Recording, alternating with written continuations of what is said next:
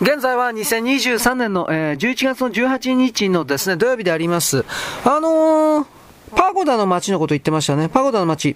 ここにはですね、アナンダ寺院というですね、まあ洞窟、洞窟があって洞窟の形してるんですけど、まあ仏塔だらけのね、仏的な、えー、なんていうかな、公共インフラが山ほどあるという場所なんですが、この寺院のですね、四面仏像というのは立ってる像、立像です。えー、で、微妙に全部風貌が違う形になります。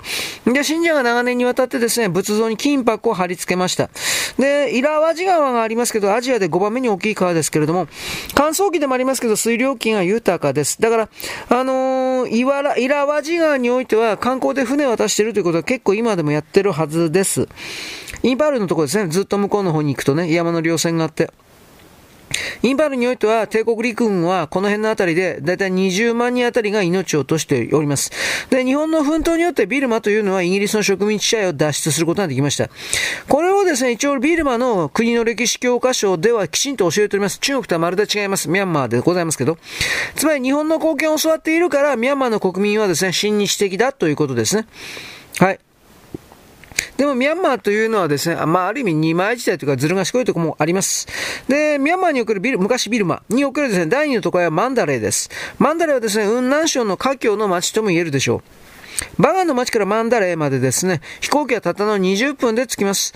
あのー、大地はですね、茶色い色が多くて、デコボコが多くてですね、えー、工作な跡もありません。人がですね、足りてないというわけではないですけど、農業が近代化しておりません。なんでかって言ったら、河川がすぐ氾濫して洪水との戦いもあるからです。つまりあの、治水事業もあんまりうまいことやってないというか力入れてないんでしょうね。で、雨季においては洪水です。寒気にはですね、川の中州も干し上がるぐらい水がカラカラになります。で、住民は掘ったてに住んでますが、水で流されてもすぐに立てるぐらいの高ましさを持ってます。っていうかその程度の小屋だということ。ミャンマーというのは地域財と大理石のです、本場でもあります。で、商業の都マンダレ。まあ日本で言ったら大阪みたいなイメージですかね。人口は640万人です。ヤンゴンよりもですね、人口が超密な大都会に見えます。で、市内から44キロも離れたところに新空港を建設しました。で、マンダレ空港の滑走路というのは実に4000メートルもあります。長いですね。で、ジャンボ機の乗り入れすら実はこれは可能です。でもですね、国際線で乗り入れているのはシンガポールとインドネシアとタとかの少しの数社に過ぎません。まあ利用率がないから。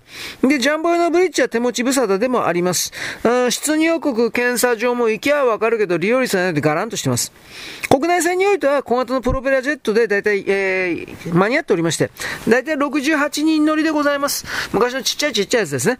で、定期便以外にもですね、あの、お客さんがあると臨時便用室でも出しますけれども、逆に客が少なすぎると、フライトそのものがストップするとフライトキャンセルになります。。飛行時間はだいたい20分。で、バガンとマンダレの間をですね、もしでも仮にバスで行ったらどうなるかというと、山うねうねとしてるんで、14時間ぐらいかかります。平野であってもですね、深い渓谷と幾本もの川が交通の利便性を研いで、削いでいるからです。だからまあ空飛んだ方が早いわけですね。ともかく新しい空港というのは利用客が少ない。もったいない話である。でもこれはあのーマンダレーというですね、ミャンマーの大体地理的にど真ん中に位置する大都会のですね、商人たちの戦略であるという情報もあります。説もあります。それはどういうことかといえば、あのーほとんどがマンダレーっていうのは華僑なんですね。で、華僑は随分とですね、雲南省のあたりからミャンマーに流れ込んで、商業地域をダバダバと買い漁ってます。で、いわゆる新築のホテルであるとか、あと商店というのは華僑系が多いんで、台湾系はどうかというと、でも台湾系は蒋介石と過去の居酒屋があってですね、あの、国民党の残党というのは、タイの国境に去りまして、で、ゲリラを指導したりしてたんで、あの、ミャンマーと台湾というのは、実はですね、えー、外交的に今でも仲悪いです。だから台湾華僑というのは、ミャンマーまで出てくることは滅多にないという、まあ、現実にになっております。で、空港から市内までの途中の光景はどうなっていくかといえば、まあ大体農村風景であります。水牛だとかヤギだとか、で、運搬はロバとかまだ使ってます。で、マンゴーの木がですね、庭先にひ、えー、実ってですね、いっぱい取れるというか、取れすぎるぐらいに取れます。で、漬物にもなったりします。マンゴーの漬物ですね。まあ、どんなのかちょっとよくわかんないけど、まあ、ありますね。で、あのー緑が多くて共同井戸であり、ため池だったり、まあ、いわゆる農村共同体が息づいているというよりもそうでなきゃ生きていけないというか。で、庶民はですね、わらぶきの高床式の掘ったて小屋に大体住んでます。テレビなんか、電気なんか全くないので、えー、寝た、えー、なんていうかな、朝早く起きて、えー、夜遅く、夜すぐ寝ちゃうというか、そんな生活ですね。もちろん外国人とかそんなものとは触れたことがありません。まあ農村の子供たちは。だからある意味どっちかっちゃ恥ずかしがり屋でもありますけど、人懐っこくもある。でも物売りもいっぱいいる。で、トタン屋根の家がですね、この辺の共同体によってはお金持ちだとみなされるぐらいです。で、平野部においてはトウモロコシ、綿、ゴマの栽培。給料部、丘のところでは焼き畑農業が主です。でも、バングラデシュやネパールほどミャンマーっていうのは人々は貧乏ではありません。でもこれ、いつまでこのコミュニティがいつまで持つかわかりません。なぜならば、さっき言った中国華僑が工場団地とか山をどっかんどっかん建てるからです。日本の行動経済成長というのは田舎から大量の若者をですね、都会の方に送り込んで工業社会を実現したから達成できました。同時にですね、農耕社会の伝統は薄められちゃった。都会に出た若者がですね、持ち帰るのは欧米流の文化とかファッションとか流行とか、物質の眩しさに憧れて田舎の価値観も壊れていってですね、社交心、博打的な心が止めどもなく莫大、拡大していったわけです。古き良き時代の日本の伝統というのは年々ですね、工業化の神殿とともに書き消えていった。しかしこれは世界中で起きたことです。現在のミャンマーの政権というのは市場経済まず分かってない、疎く。理論なんかをですね、そっちのけでありますから経済政策を時折ですね、無謀に変更するというか、やっちゃいけないことをへっちゃらでやります。まあ、まあ、それがですね、あのー、急にね、不景気になったりなんとかという風な形でいろいろあるわけです。はい、よろしく。ごきげんよう。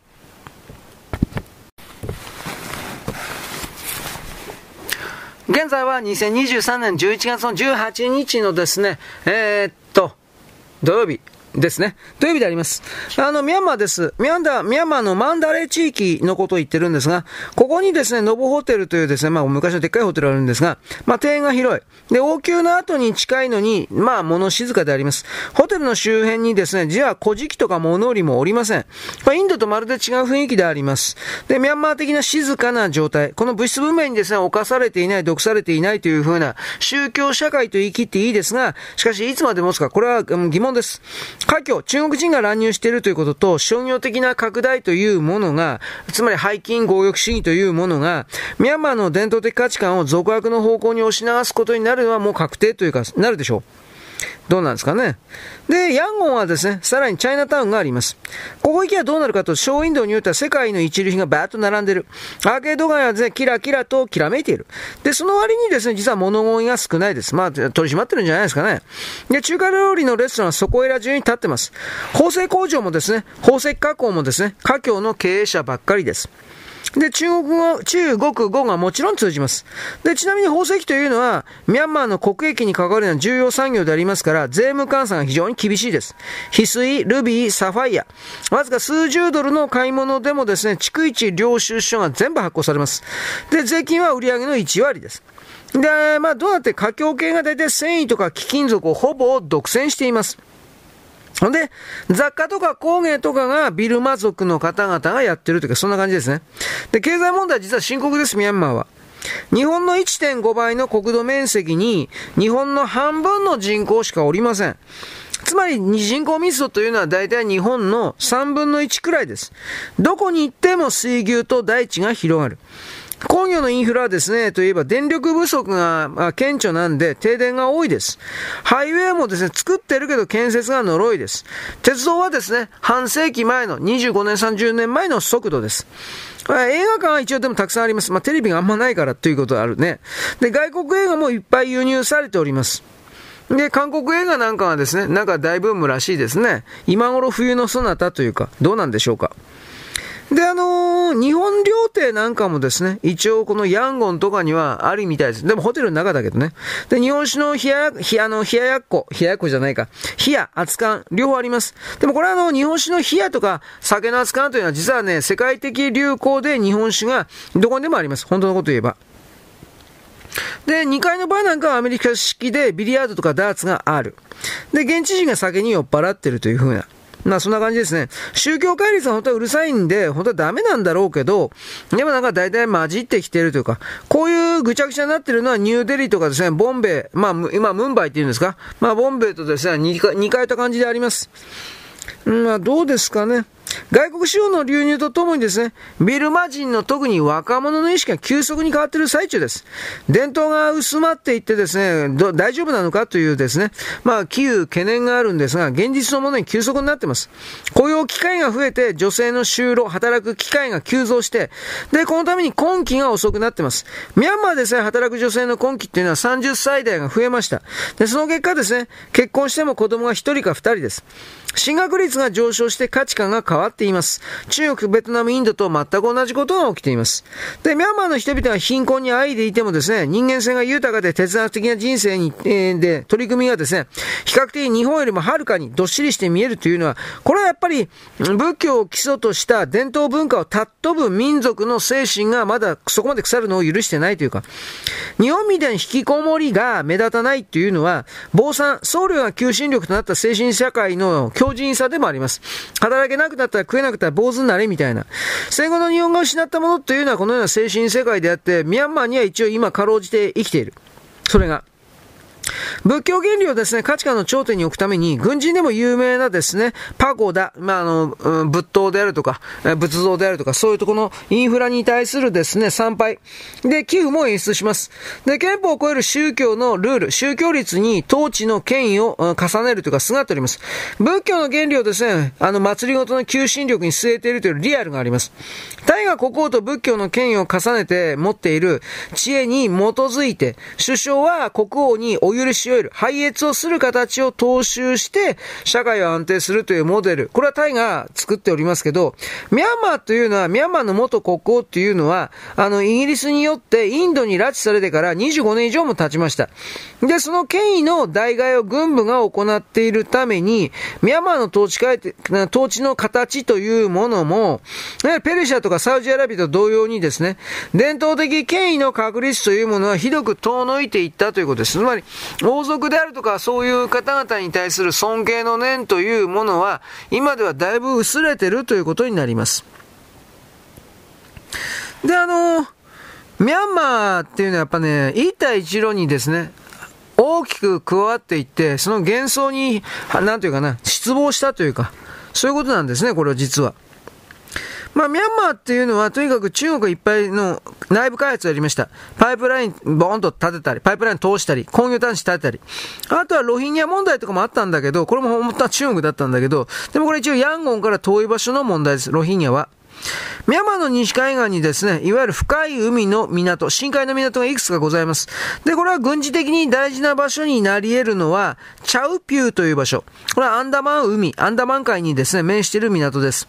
ロヒンギャがですね、叩き出されたラカイン地区の南の端に位置しています。町の人口はですね、まあ大体およそ3万人です。およそ。で、漁村と農家が混在していて、で、薄汚れた商店街がたくさん建ってる。50年前ぐらいに流行ったようなリゾート風景も一応ある。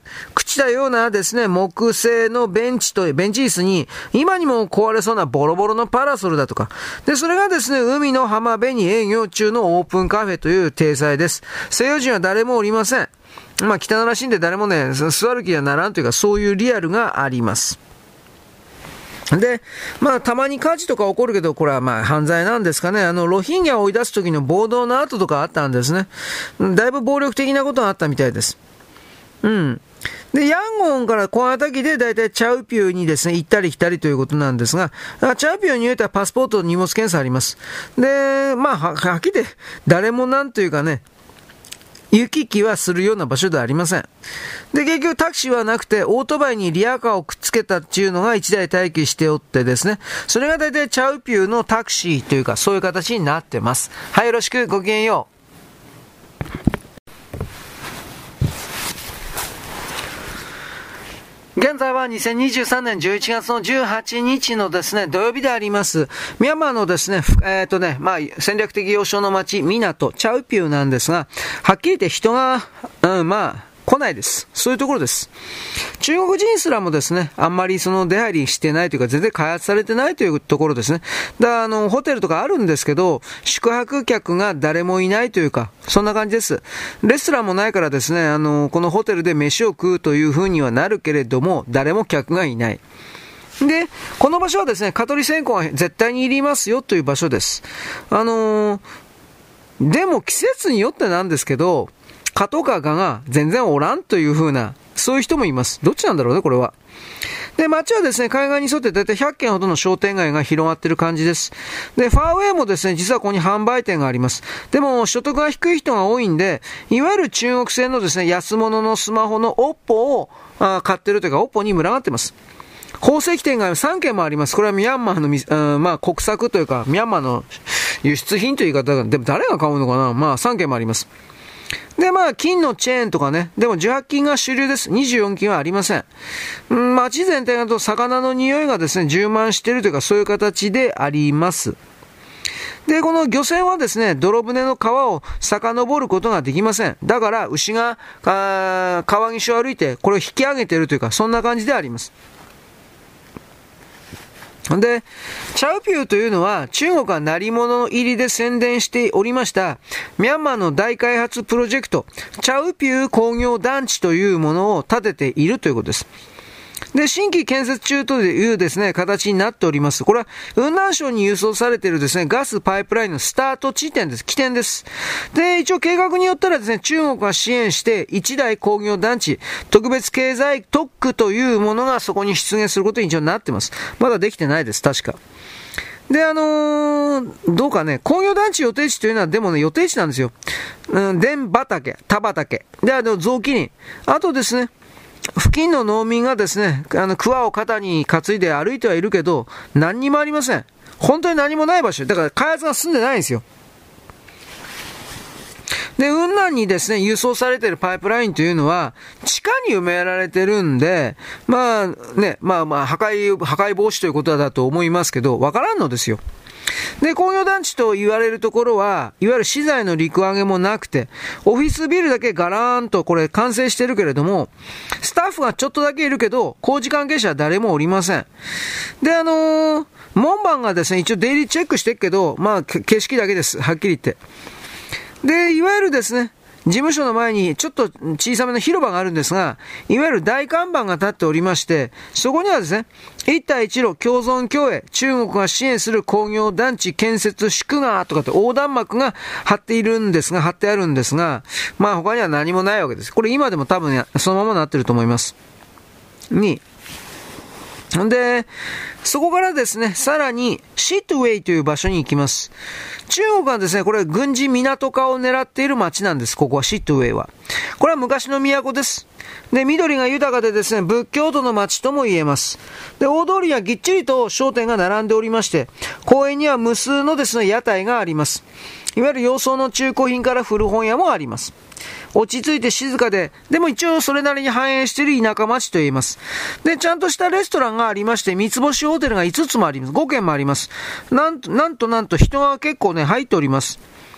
で、あの、なんていうかな、民宿なんかも経営構ありまして、民泊的な。で、そういうところでご飯を食べるということが一応可能というか、まあどうですか、でも日本円に換算してですね、1500円とか、一泊1500円とか、そんなような形のレベルですね。だから大したことでもないというのはその通りです。どうですかね？アンサースーチーという人間がですね、ミャンマー、ビルマというか、それをですね、あの、救うんだとかって、まあ、いろいろごまかされてきたというふうになるんですが、実際のところはどうだったかというと、まあ、希望の星からですね、絶望の印になっちゃったという残念な言い方は言わざるを得ないというか、アンサースーチーという女の人は大統領でもないので、国際的にはですね、ミャンマーでも一番有名な女性政治家だという言い方は言えます。ミャンマーの大統領の名前を知らなくても、いわゆるスーチーの名前はもちろんビルマの人々、まあミャンマーの人は誰だって知ってます。いいも悪いにしても。で、ビルマ建国の父としてですね、今も尊敬されるアウンサン将軍の娘という意味で、まあ知ってるわけですね。しかもノーベル平和賞を受賞してます。白付けですね。で、あのー、なんていうか、欧米のマスコミが軍事政権の時に民主化の旗振り、騎士とかって言って派手に持ち上げたわけです。ところが数値美意であったです、全米一のタイム、週刊誌タイム。これはですね、2014年1 12月1日号から方針転換しました。数値はミャンマーの国民から浮き上がっていて人気急落中、人気が下がってる実際のリアルを、うん、報道しちゃった。コロリとカイとかって まあ耐えるんですけど、まあこれあの、全米最大の週刊誌タイムというのは、その時その時の政治状況において、論調が180度ゴラッと変わります。これは今あの、ゼレンスキーに対して行われています。ゼレンスキーの評価もですね、ガラッと評価低くなっています。これと一緒。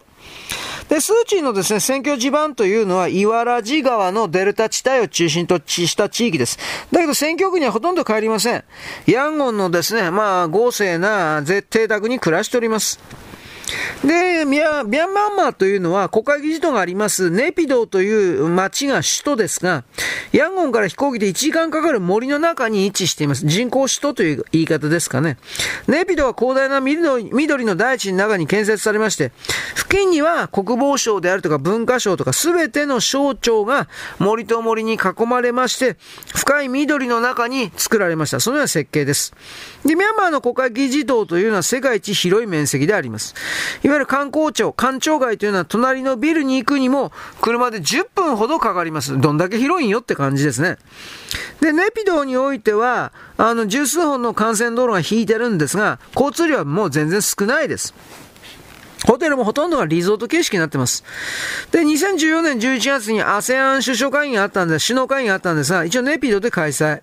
で、オバマ大統領もですね、安倍首相もですね、モディ首相も、当時はオーストラリアアボット首相ですね。で、中国は李克強さんでした。で、韓国は、えー、パククネですね。この辺が勢揃いしています。